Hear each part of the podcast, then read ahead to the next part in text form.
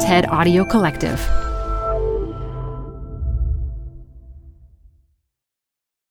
Hi, I'm Debbie Millman. Canva is great for designing visual content for work, no matter what industry or department you work in. Now your next presentation with Canva Presentations. Start with a professionally designed template and use it as a springboard for your design. It's a serious time saver. Time to present but can't be there in person? Enter Canva Talking Presentations. Record yourself presenting and add your talking head to your slides so your audience can watch your perfected presentation anywhere, anytime. Start designing today at canva dot com. Designed for work. This message comes from Apple Card. Earn up to three percent daily cash back on every purchase every day. Then grow it at four point five zero percent annual percentage yield when you open a savings account with Apple Card. Visit apple.co slash card calculator to see how much you can earn. Apple Card subject to credit approval. Savings available to Apple Card owners subject to eligibility. Savings accounts provided by Goldman Sachs Bank U S A, member F D I C. Terms apply. You don't know if the thing's going to be any good. You're in the, I don't know, it's like being in the middle of like preparing a thing that's like not done, and you don't know if you're going to finish it on time, and you don't have enough time, and you're like, I'm, yeah, like for me, fear is just built into making things. This is Design Matters with Debbie Millman. On this episode, Debbie talks with Ira Glass about his career in radio and podcasting, and about the making of This American Life. Like, weirdly, the part of it that I like the least, and I feel like I can do it competently, but I've never been fond of it, is the actual performing on the radio part. The interview was conducted in front of a live audience at the On Air Fest in Brooklyn, Sunday, March eighth, twenty twenty. Okay. Okay. I discovered a nineteen ninety-one article in the Chicago Tribune titled, "Take It Off," with the following description. After deciding to shed his long hair look, a brave dude tries a variety of cuts on the way up.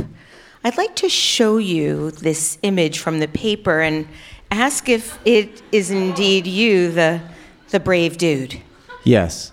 I can confirm that that is me. Share share the backstory with us, if you can, just for a, a few minutes.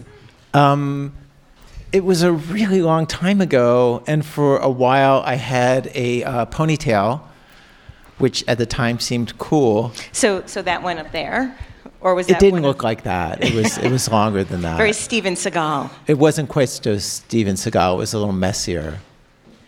It's not a very dramatic story, but I. some point I decided I just wanted to change how I looked, because um, I wanted to change my life at that point. There's some old saying that uh, when a woman cuts her hair, she changes her life. Really? I heard it in a movie anyway. And uh, I didn't know the saying at the time, but but it was true. And then I somehow, like, somebody knew somebody who uh, who's like, oh, we could take a pic- pictures of that for the newspaper, something that had never happened to me before. I had never been photographed for a newspaper. Um, at the time, I was a uh, freelance reporter for N P R. And I thought, okay, that'll be a new experience. Okay, I'll try that. And that's how it ended up in the paper. It's it's not very dramatic, I'm afraid. I, I think the one right above you is rather dapper. The one, the, my the, hair, that short hair like that, it did look like that for a while when I was working at N P R in Washington. Like through my twenties, I started at N P R when I was nineteen. And um, did kind of all the low-level jobs on sort of like on All Things Considered and Morning Edition, but I looked very, very young, and I was younger than most of the staff. Uh, and so in my early twenties, I, I just thought, like, I need to figure out a tactic to seem like an adult. And um, and so I wore a tie every day, and um, it sort of worked. Like, I looked so young for so long. When I, I remember when I was in my early thirties, Um, I was I was reporting in Lincoln Park High School, and uh, I would get stopped for a hall pass. Like, uh, I'd have to know I'm an adult. So, you've said that you don't like interviewing famous people. that mostly because they arrive at an interview with a mask that might be hard to penetrate. When that happens, do you have any surefire way to get them to lower the mask? I mean, honestly, I've interviewed so few famous people that I haven't really had to think my way through that problem. Um, I know you interview lots of famous people. I mean, I think that, that in general, finding an anecdote or a way in that people haven't talked about before, for example, an article from nineteen ninety-one that a person hasn't thought about in a long time. Totally, um, I respect the technique. Um, and you know, and then it just—I I don't know. It's just I think I think the people who, who are so good at that, you know, Terry Gross, or I, there's a print reporter in, in Los Angeles for the who used to write a lot for the L A Times, but also for Entertainment Weekly and stuff, named Margie Rock. And she and I used to talk about this because she would be, interview like Nicole Kidman and people like that, and I would just be like, "What do you do?"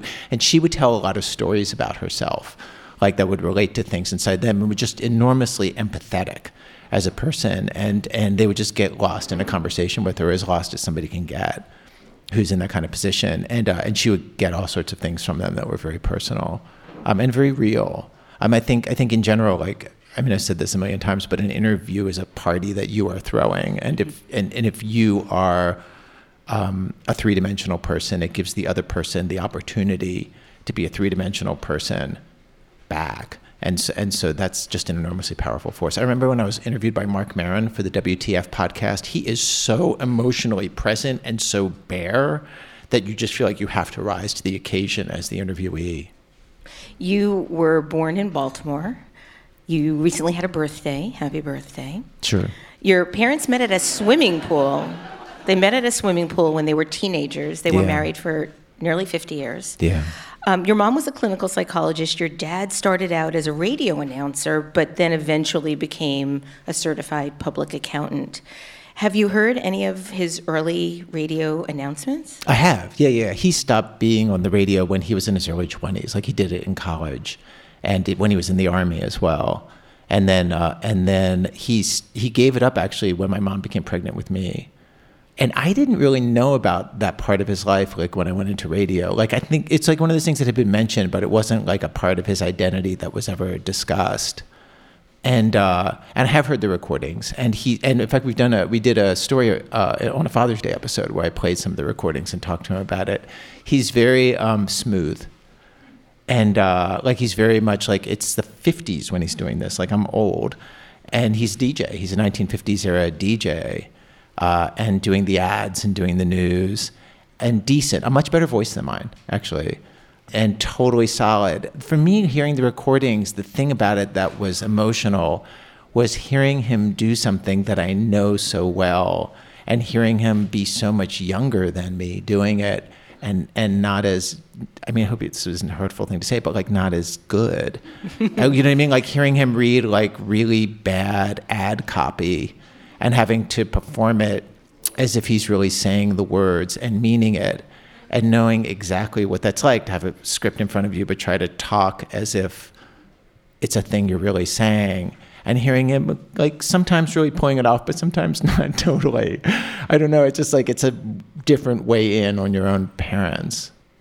Your sister Randy has described you as a nosy introvert. And yes, I noisy, believe- noisy, noisy, noisy. But, but, yeah, but ah. nosy is also true. Nosy ah. is very much. Yeah, I no. see. I thought noisy was nosy was actually really cool, because that would make sense given your curiosity. But I, I misread it. It's noisy. Noisy, no, like, but nosy is just just as true for sure. Very nosy introvert. Yes. Um, yeah, noisy introvert is this category that that Randy came up with to describe herself, where where uh, she can be very social, but actually she prefers to be alone. And then once she said it, I realized, like, oh, I have, it's like, a, so, I know so many people like that, especially, I think, uh, writers. Um, so many writers, I think, have the personality type of, like, they can manage in a social setting and they're okay for a couple of hours, but really where they'd rather be is alone. Um, and, and that's a lot of my personality, too. When my fiancée, Roxanne, and I first got together, Um, she's very quiet and can be very shy, and I'm not. And I would want to try to get more out of her um, to really understand her emotionality and that inner dialogue. And I remember talking to my therapist about it and saying, you know, she's such a good writer and she talks so much about her emotions as she while she's writing. And she very sort of abruptly said, that's why she's a writer. Hmm. Yeah. So it, it really yeah. helped me understand the different ways that people prefer to communicate. Yes. Yeah. Well, I'm very aware of those tendencies in myself. You sound that like that is something that is concerning to you. Um, what a therapist-like response. um. Couldn't help myself. um, yeah, no, I, I understand the ways in which in public um, I'm able to do things that can be harder for me uh, in, in a personal relationship, for sure. You wanted to be both an astronaut and a magician when you were a kid. Yes. But both your parents grew up really poor, and they wanted you to be a doctor. Yes. I wouldn't um, say poor, but they were like, they were they were people without a lot, a lot of spare money, for sure. Yeah. Um, I believe you were quite a talented amateur magician and became well-known in your neighborhood for being able to make a very credible Snoopy out of balloons. Yes. Yeah. No, I, I gigged as a as a kid magician when I was a when I was a teenager and did children's parties and uh, did magic tricks. I have to say, I'm I'm like in terms of just sheer craft, I'm not very good. Oh, really? Because uh, I uh, was kind of hoping that maybe. Oh, I can totally do balloons still. Yeah. One. Would yeah. you? Yeah. Totally. Thank you. There's a variety of colors and. Oh wait, but these are. No, those are the kind for um, balloons, for mm. animals. All right, do you want me to hold the microphone? Hold on, I'll, I'll put it down. How good is this? Okay, let's just acknowledge that this is a classic radio the, moment. These are not the right kind of. You, what you need are uh, oh. ones that are like long and thin. But aren't if, those long and thin? No, these are actually sort of stubby. Um, you need like a two forty-five or a two sixty, which means two inches long, and two inches wide, and forty-five inches long, or two sixties. My, my but, point is made. But I have my bag. If somebody could grab my bag from back there. We did not plan this. Like, I do carry around usually a couple of balloons because sometimes you're in. Sometimes you're in a situation, a reporting situation, or just you're with a friend's kid, and, and it's appropriate to pull out an animal balloon. I could make a coin disappear while we wait for the bag. Really? I hear I hear things happening back there. So can you still make a Snoopy? That's my bag. I could make a Snoopy, yeah. Uh, sure, for sure I could. Yeah. Thank you. Okay. Oh, my. This has been a weird afternoon.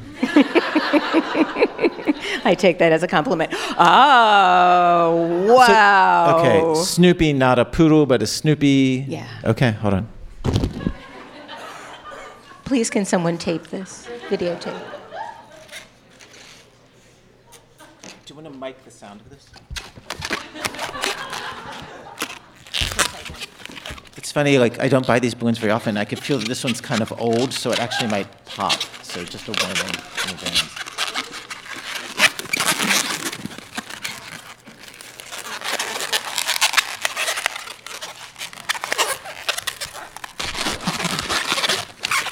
Now doing the body and the back legs. This is actually the part that's sort of every animal you make out of balloons. I learned this from a book called Roger's Rubber Ark. Okay. Voila. Can you see it, Snoopy? Oh,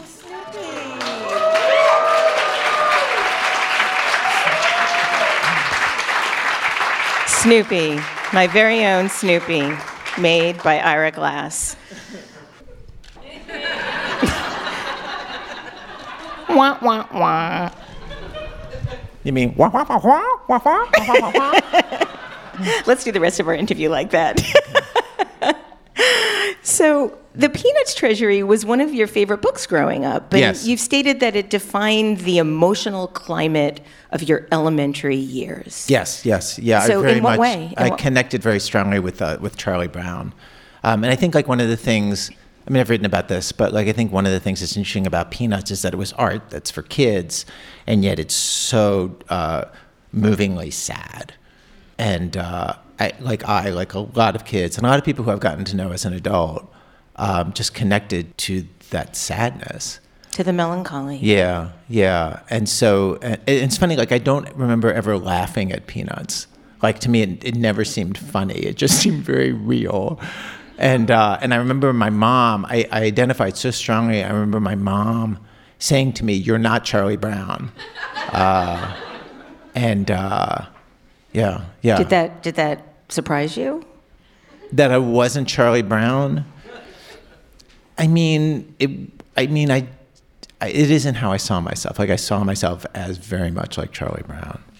Um, I mean, like, I, I had friends and stuff, and uh, but uh, but yeah, there's something about the aloneness of that character that that I connected to. How do you think Charlie Brown grew up? That's a really interesting question. Um, I don't know. I've never thought about that. Like, who would he be? I think he would be Chris Ware. Oh, it's so funny because I know Chris Ware. Um, he, Chris Ware is this cartoonist who does these very melancholic comic strips and then became kind of an expert on Charles Schulz and uh, has written about him. And in fact, has visited his um, house and met his widow. Um, I know because I know Chris. And yeah, like like Chris. But interestingly, like Chris, while while he has the part of him that is very much um, connected to Charlie Brown and is just as melancholic as that. Have you met him? Have you interviewed him? Yes. Yeah, like I feel like actually in real life, he's so much better put together and more successful and, you know, just invented this aesthetic for doing comic stories, but just also like, you know, is a completely successful like parent and husband and is just a functioning adult who's who is actually much sturdier, um, you know, very sturdy and ha- happier. I think, than than his public persona, though I think it would make him wince to hear me say that. Yes, I think so. Yeah. You loved to put on plays and shows when you were a kid, and you made these plays with your siblings. Um, I understand you knew every line and joke from the play The Fiddler on the Roof. Yes. Yeah, my mom took us to plays when I was a kid. And and it's it's funny, in retrospect, I've only I only came to understand this, that Like I think th- I think that those old Broadway musicals, like I grew up in the sixties and early seventies, and I didn't listen to rock music. Like I listened to like the musicals, and those were the records that we had in the house. And my mom would take us to shows uh, growing up in Baltimore County, and uh, and so there's a lot of Jews in Baltimore County, and so Fiddler on the Roof would come through like every year or two. And so I remember seeing it so many times as a kid, and then I stopped seeing it when I was eighteen. I hadn't, you know, just like didn't see it. I was a grown person. And then a couple of years ago, I went and saw a production on Broadway, not the Yiddish one that's up now, but there was one in English. And I went with a friend.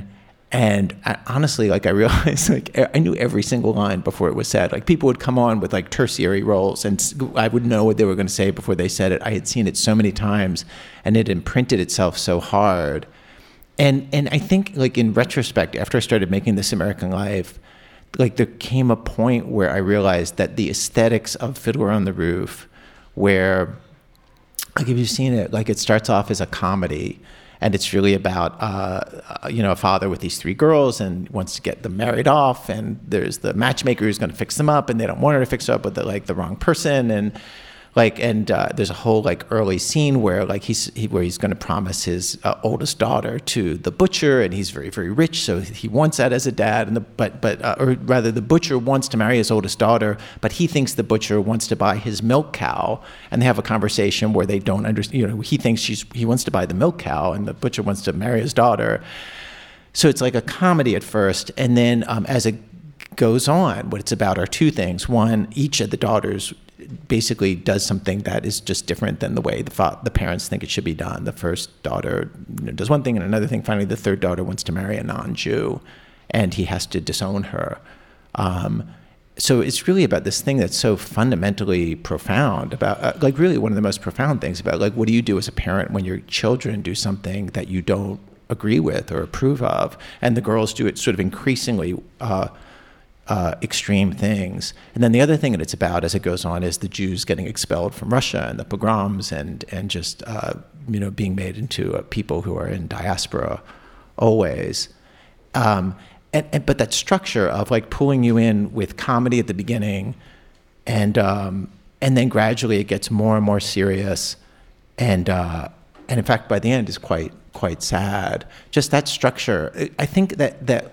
You know, when I was coming up in my twenties and working at N P R in Washington, and I was a production assistant and associate producer and all those kind of like support jobs doing stories and just trying to invent a way to do radio, I feel like I feel like once I understood the basics of how to do journalism, there was a feeling I was looking for in the stories that I wouldn't have named, like I didn't name to myself, but I was just like, I just wanted to feel like more. And at some point, I just started to make stories that had exactly the structure of Fiddler on the Roof, where they would be kind of funny at the beginning and pull you in with like something very light, and then you get invested in the characters, and then it gets more and more serious and turns out to be about a bigger something. And obviously, this is like a structure lots of people use and lots of lots of different sorts of uh, storytelling. Uh, I, you know, the and and while I was doing it, I.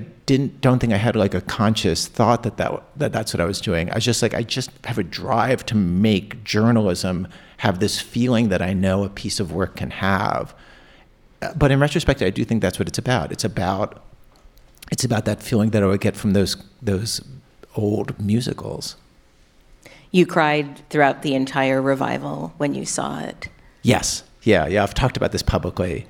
Um, You're not just intuiting that from the look of my face. Yes. Um, yes, I did. For a couple of reasons. Like one, um, uh, you know, I, it was my mom who would take me to those shows. And my mom died now, I don't know, two thousand three, two thousand four, like whatever. Now I can't even. As two thousand three. I'm sitting here, two thousand three. You know, thank you.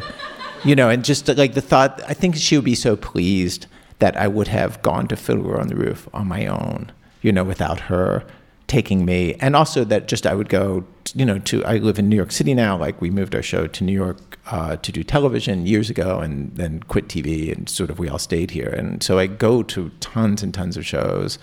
And I think that, you know, like when you're a parent, I think you just kind of throw a lot of stuff at your kids that you like, hoping that it would be meaningful to them. I think it would mean something to her that that thing that meant so much to her would mean so much to me, but that also like we've put on shows, you know, we've done, you know, we've worked with some people who make musicals with Bobby Lopez, who did Book of Mormon, and with Lin-Manuel Miranda before he did before, Hamilton. Yeah. yeah. Um, you know, like, and just, you know, just that, that I've been in that world, um, I think would be very moving to my mom. Your, um, The American Life producer Julie Snyder has said that you love performing on stage in a way that is sincere and mystifying, and I'm wondering if that all comes from that early experience of Fiddler. Uh, maybe. Like, I, there's something about like me, like the fact that I would just decide to go on stage. Um, just I think that there was just something in me as a person. Like like in other ways, there are other things in my personality that just seem like they don't combine with that. Like the fact that like I started doing magic on stage because literally like I knew nothing about it. I went to the Baltimore County Public Library on Liberty Road and took out books on magic. And I was just like, oh, I'm going to do that. And then just like took out ads in the Baltimore Jewish Times. Just like, okay, um, you know, like five dollars, you know, pay me five dollars and I'll come do magic tricks at your kid's birthday. Like I didn't know anybody who had done magic. Like I just literally just, just you know, at the age of eleven, just was like, oh, I could do that. You know, and it's just a very similar impulse that got me my own radio show. It's sort of like, oh, I can, I think I can do that. And so I think, so yeah. What was it about magic that was so intriguing to you? Was it going from sort of one state of reality to another? I think all of us who came to love magic, the actual mechanics of it are just kind of cool. I don't. I, it's not. It's not a. It's not in a way more sophisticated than that. And then the fact that it also was a way to be funny in front of a group of people, because I wasn't a very skilled magician, but I could hold a room of children.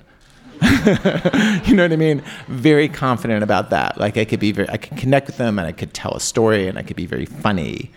And uh, somehow I just felt like I would be able to do that.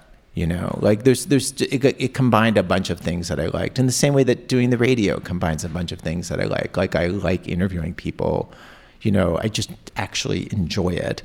And, I, and I'm nosy, you know, like I, I like figuring things out, and, and I love the editing part of it.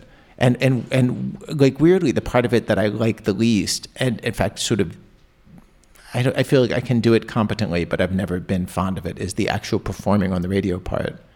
Um, it always feels to me like at that point, like I have a script, and if I perform the script perfectly, it'll sound like I'm talking, and no one, and like the plot points will hit properly, mm-hmm. and the thing will just feel effortless. But there's so many times where I don't, you know, where I feel like just tense, and I can feel that it just feels a little bit fake and a little bit off, and it doesn't hit quite as well. So it's sort of like one of those games you get into where if you do it perfectly, nobody notices and it just sells. And then there's all these ways for it to go badly. Have you always been this hard on yourself? Well, I used to not be as skilled at it, and so it was harder. Like, it, like I was really not.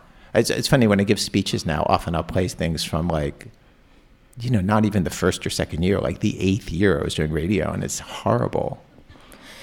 You've actually said that it took you longer than anyone you know in radio, and you know a lot of people in radio, to actually get to finally be good. It took you longer yes. than anyone else. And I still, since, in the years since I've said that, I have still never met anybody who took like a decade to get decent. In fact, I feel so aware when we've hired like interns and production fellows on our show, like I wouldn't have been able to get an internship on my own show when I was in my twenties. Like I was not good enough. Why do you think you kept persevering? What kept you trying for eight years? That's a long time. Yeah, I know. Um, there's something about it that attracted me to it, and, and it it did have to do with like the interviewing and the editing, like those parts. Like I wasn't uh, like it, I was a very awkward interviewer at first, but I could get material out of people. I could get people to say stuff, and I could figure stuff out about material, about people, um, and have emotional moments on tape with people um, in a way that that was very exciting to me. And so I felt like I was able to get certain stuff on tape, even though I was so like stammery and awkward.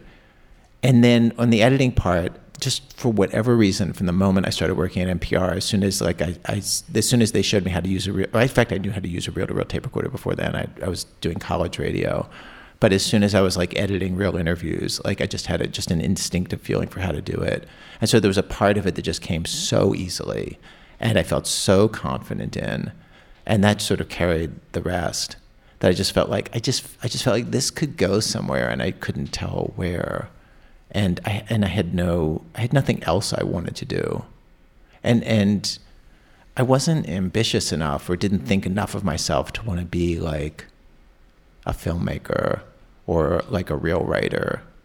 You know what I mean? Like I wasn't I didn't have a good enough self-image to to aspire to something like that. But the notion of like being, I don't know, just quietly like doing my little stories and sitting in an edit room, like that seemed doable.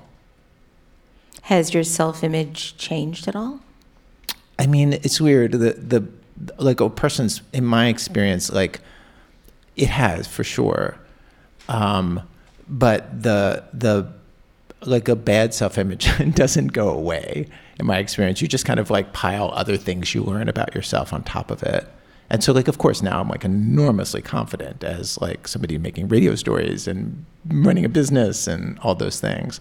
What but, aren't you confident about? I mean, the, the, the, the, um, what am I not confident about? I mean, I'm often, like, having to think my way through delicate, you know, like, management things and dealing with people, but that's normal. Um, I think for anybody who's a boss of lots of people, um, but that always takes thought. And then, I don't know, I think I th- I think I would have pictured, like having done so many shows and having done a show for so long, somehow it would change some essential part of my picture of myself at my core. And I don't think it has. Like I don't, I don't know, like there's something um, where I still think like, no, I don't know, it, where, where I still, I don't know, just don't think that much of it all. If that makes sense. I well, feel. What do you, what's, what's the it? You don't think that much of it all. Like, is that you or your work or the combination? I mean, I would say, like, no, I feel like the work speaks for itself. I feel very confident about the work. But it's it's like, it. I'm not a person who is able to turn that into, like, building up, like, a sense of, like, oh, I'm really awesome, you know? But I feel like that's okay. I feel like I don't think I need that. And and people who do feel that way sometimes just seem ridiculous. Though though I do I do know people who have, like, a healthy sense of, like, you know, self-confidence and whatever. I think those are the people that are really well-parented. Not that I want to make any assumptions about how you were parented. Yeah. But I do find that people that come from happier families tend to feel just okay about themselves. That is something I've never felt, ever. Never once a day in my life. So I'm really curious about how people get to that place. Yeah. Do you think people can go from one to the other? From the kind of ping-pong back and forth, or to evolve to a place where they feel better about themselves? To evolve to a place where they feel better about themselves. Oh, yes. Because, you do? Yes, I do. Do you? I definitely feel better than where I started, but where I started was particularly grim. But do you feel like that old personality, um, oh my God, I'm totally blanking on the, the name of the writer, the super famous writer who says, like, where she's talking about this, she talks about, it's sort of like in a down moment, it's like a, it's like a ghost that can tap you on the oh, shoulder. Oh yeah, absolutely. And, yeah. Absolutely. You do feel that? Absolutely. Yeah. You too? Oh, of course. Yeah. What do you do when you feel like an interview isn't going well? Oh, I, I do a million things. Oh, my God, so many things. Give me, like, two or three. I mean, it's so situational. Like, I mean, there are different ways an interview can go badly, but the most common one is the person just is not in touch with their feelings and their feelings about the experience you're trying to get them to talk about. And then you just have to try to bait them into remembering what the experience was. And so one of the tricks to do it is to just say, like, okay, so if I was in this situation, I think I would feel this. Like, what was this like for you? Like, sometimes you just have to suggest your way into it. Um, what else? Like, a lot of it is so situational of trying to, like, nudge them on this point or that point or this point or that point. You kill a lot of shows that you, you kill a, from a what lot I of understand, stories. A lot of stories. Um, but yes. Three quarters? Is that is that right? We don't kill three quarters. Well, it depends on what stage you're talking about. Like, like we look into a lot of stuff and then don't go ahead with it because it's clear, like, it can't be done well, or the people aren't good talkers, or we won't be able to get the information we want. Like, that's a lot. But of the stuff that we actually start to produce, where people report things out and get interviews on tape and fly around, I would say we kill easily a fourth, and maybe it's more like a half. And does that often involve the people that you feel like you can't get something from, that aren't really self-reflective, or? Yes. Yeah. Like, like often when somebody pitches a story, we'll say back, this person has to be able to talk about this part of it in an interesting way. And if they can't, it might be a story, but it's not a radio story. Like, radio is so peculiarly dependent on the quotes, you know? Like, like you can make a story about that person, but it shouldn't be a radio story if they can't actually talk about it. And so, um, and you know, I mean, I've joked about this a lot on stage of just like, there's such a, you know, like there's just a class of people who something amazing happens to them and they can't talk about it. And I just feel like, you know, we can't, like we can't, it's hard to make a story with them. One of the tricks we do often is if they have a significant other in their life, we'll go to that person. Because sometimes that person is like a wonderful talker, um, a partner or um, a brother or sister. Um, And so, so sometimes you'll hear like you can intru- you can introduce a second character to the story who can carry the emotion of it. Um, and there's some really beautiful stories actually we've done that way where the main character isn't carrying the feeling of it, so they'll tell the plot and they'll be there on stage and you have a sense of them. But then somebody else will will t- say, "Oh no, they were really feeling this and that." You mentioned your interview with Mark Maron just a little while ago, and you talked about his ability to sit in front of a microphone in a way that had a lot of feeling and a lot of heart.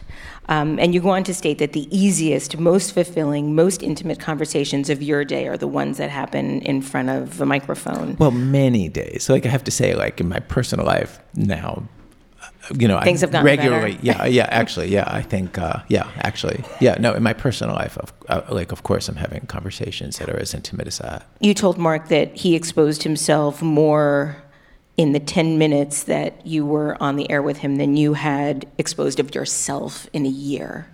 And I'm wondering if... I said that during his podcast? Yeah. Wow. He did such a good job. That was a wonderful interview. You really, you guys had a lot of fun together. Yeah. Um, but I'm wondering, do you feel like you give more intimacy to the show than you do to others or have in the past? I mean, my mom was a therapist, right? And uh, my sisters and I used to joke about what her therapy sessions must be like, like how she would like turn on active listening, and we had a hand gesture that we did for active listening, which was like, I just put my hands around my ears and bob my head from side to side. And, um, you know, like in, in, in an hour long or two hour long radio interview in a, wherever it is, like it's easy to be really focused on another person with a goal. So that kind of intimacy, it's it's a situation that's set up for that kind of intimacy, you know, versus, you know, you come home and people have different needs from each other or just whatever. People come into like a home situation with whatever it is they need and have to kind of collide and figure out, you know, what they're going to talk about and how they're going to talk about it. And, you know, like in a personal relationship, the things you're stressed out on are way more present than in an interview. You know, I feel like in a good day, if I see uh, the person I love, like, yeah, it's just as intimate, of course.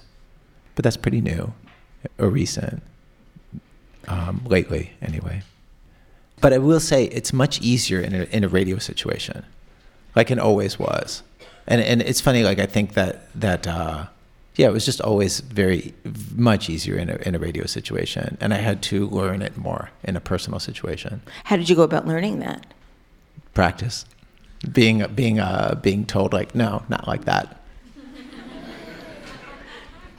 How has the idea of what an American life means changed in the twenty-five years you've been doing This American Life? You mean you mean the sh- has has the show changed or how? No, how, how is how life is, in America how is changed? Actually the what an American life is? How do you feel like that has changed over the time that you've had the show? I mean, I think that uh, like as everyone hearing our voices knows, like it's just a much more divided country. You know, I don't know. I feel like everything I have to say about this is everything that everybody knows, that that we live in a moment where every bit of reality is contested into two stories created by two different teams.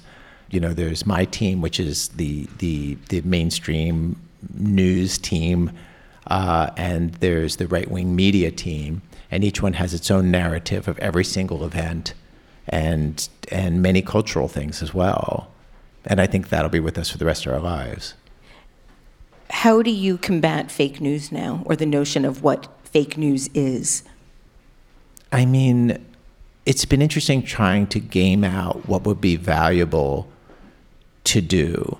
And so we have a bunch of different strategies on our show. And sometimes we'll just do origin stories, like here's how this became an issue and here's how it became to be thought of that way. We'll do that sometimes.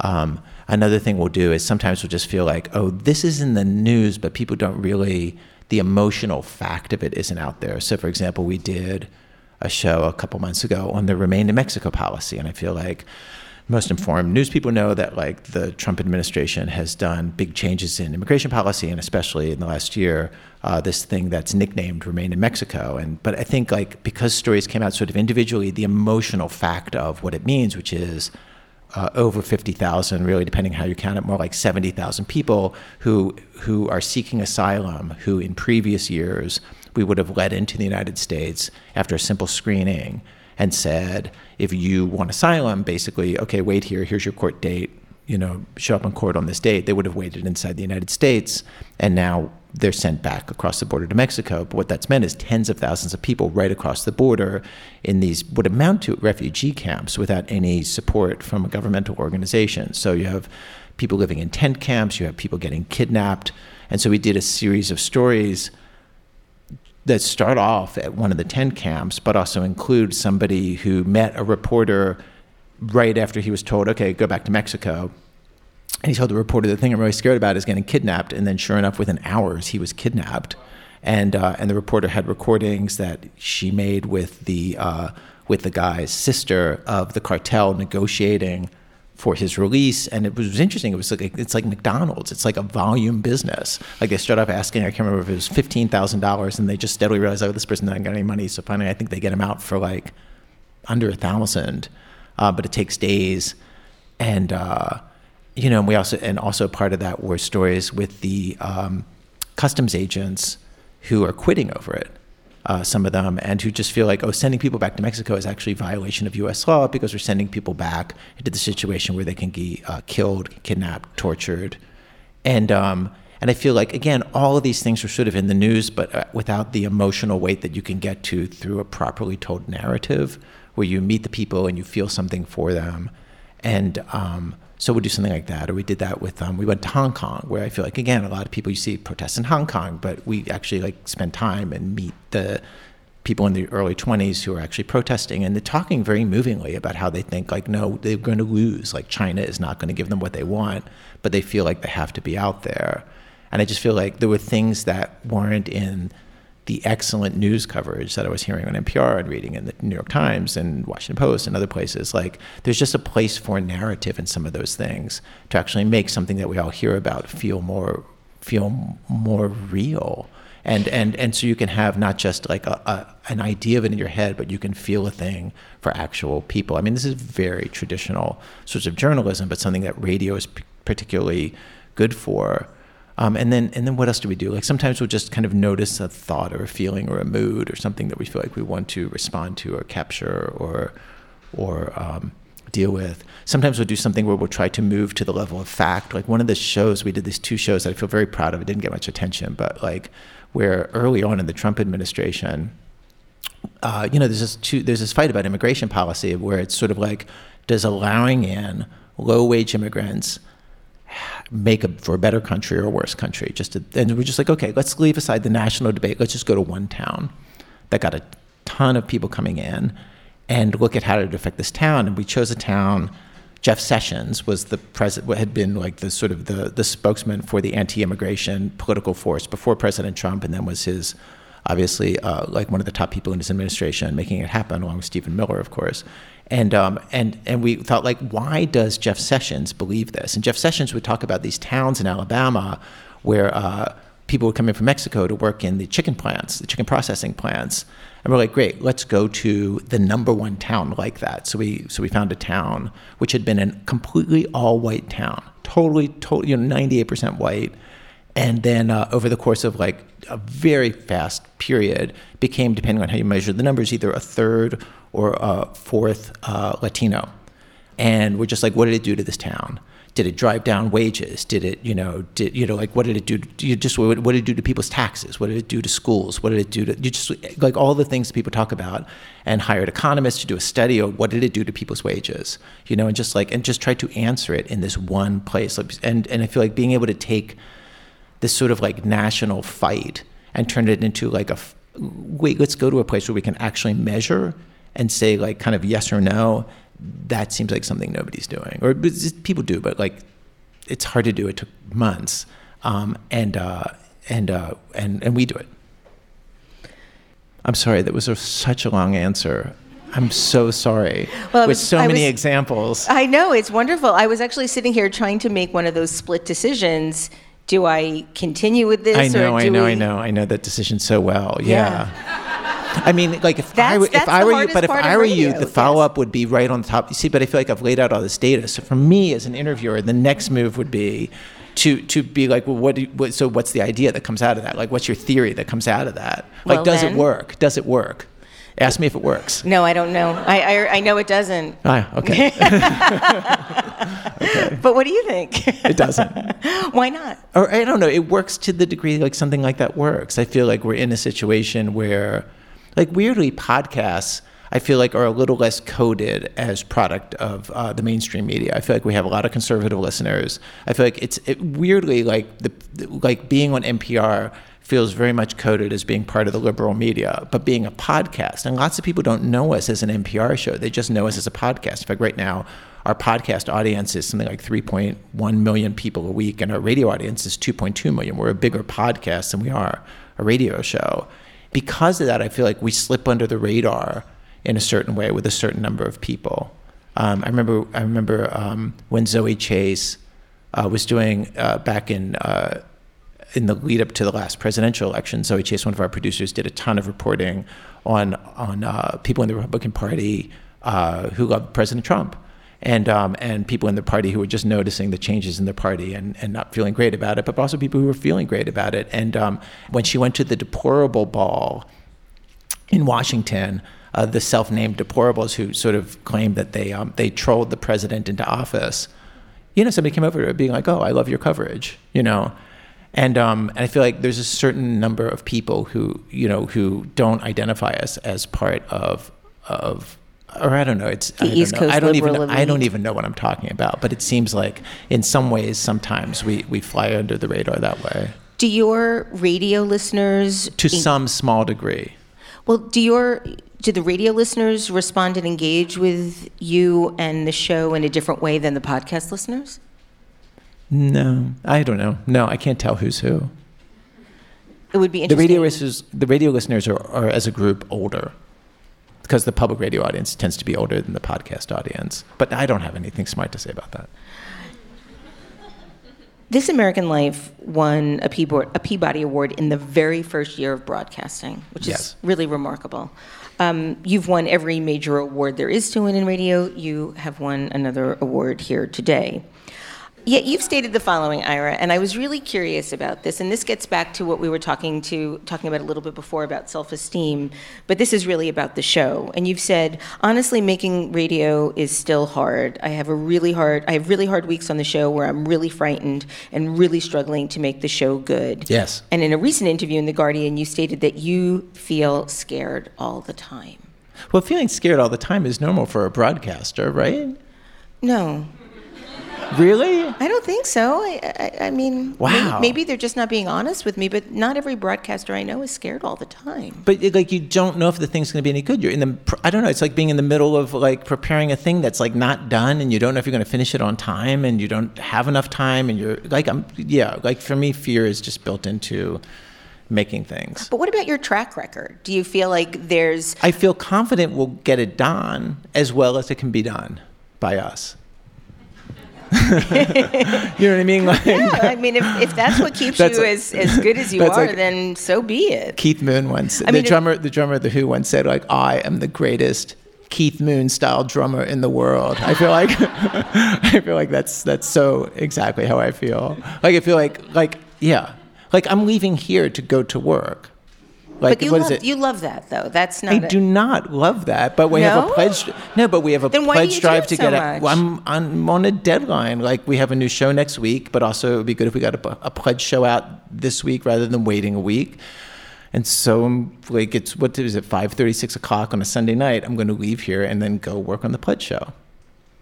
So, and how will you feel while you're working on it? Will you be wishing you were somewhere else? Will you be happy that you're there? I will be absolutely wishing I was not there. Yeah, like I would much rather... Where would you rather, rather be? I would rather be with my girlfriend, getting dinner and hanging out. How is it been back in the dating world?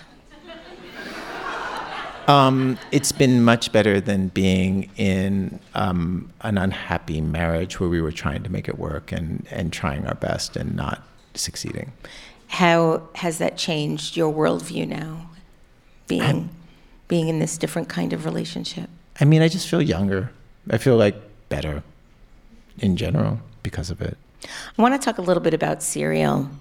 Um, your podcast, Serial, not The Breakfast, um, which debuted in twenty fifteen, is the single most popular podcast ever made. Yes. It has been downloaded over four hundred million times, and it established an ongoing podcast world record. It also has won every major award for broadcasting, including the Edward R. Murrow and the first ever Peabody for a podcast. Um, is it true that you didn't think you were starting anything big with Serial? Yes. How yeah. come? What was? Tell- I mean, like it, this is basically an idea that Sarah Koenig, the host, and Julie Snyder, the producer, who was the longtime producer, longtime senior producer of This American Life, like the way they saw it was. like I think it's like it's weird that this is like that this this is just five years ago, but this was such a new idea. The idea of like we didn't know if you could tell a true story for more than one episode, and people would come back and hear the next episode. Like part of it was, could we make a story that's that's reporting, but instead of finishing it in sixty minutes, like try to get people to come back next week and the week after and the week after, which is why so much of it is built with the structure of T V, because because Julie loves T V and really understands T V, and she's like, let's build it like T V and structure out the story and the episodes and the hooks that pull you forward in the way that you would do for T V, and see if you can get people to listen to a piece of investigative journalism uh, in the same way.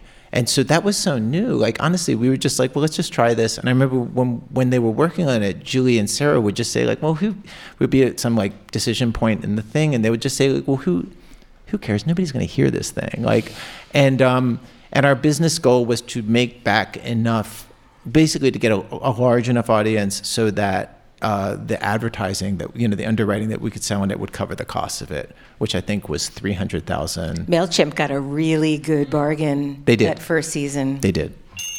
Ira Glass, you have done more to create this industry than anybody in the world. I know you hate that kind of stuff, okay, but it needs to be said. Um, and I just want to thank you for making this all possible for all of us that have tried to follow in your footsteps. Ladies and gentlemen, Ira Glass. Thanks for the nice interview. If you love this podcast, please consider contributing to our brand new Patreon community. Members get early access to the podcast, transcripts of every interview, invitations to live shows, Q and A sessions with guests, and a brand new annual magazine. You can learn more about this at patreon.com forward slash Debbie Millman. If you subscribe to this podcast through Apple Podcasts, please write a review or link to the podcast on social media. Design Matters is produced by Curtis Fox Productions. The show is recorded at the School of Visual Arts Masters in Branding program in New York City, the first and longest-running branding program in the world. The editor-in-chief of Design Matters Media is Zachary Pettit, and the art director is Emily Weiland.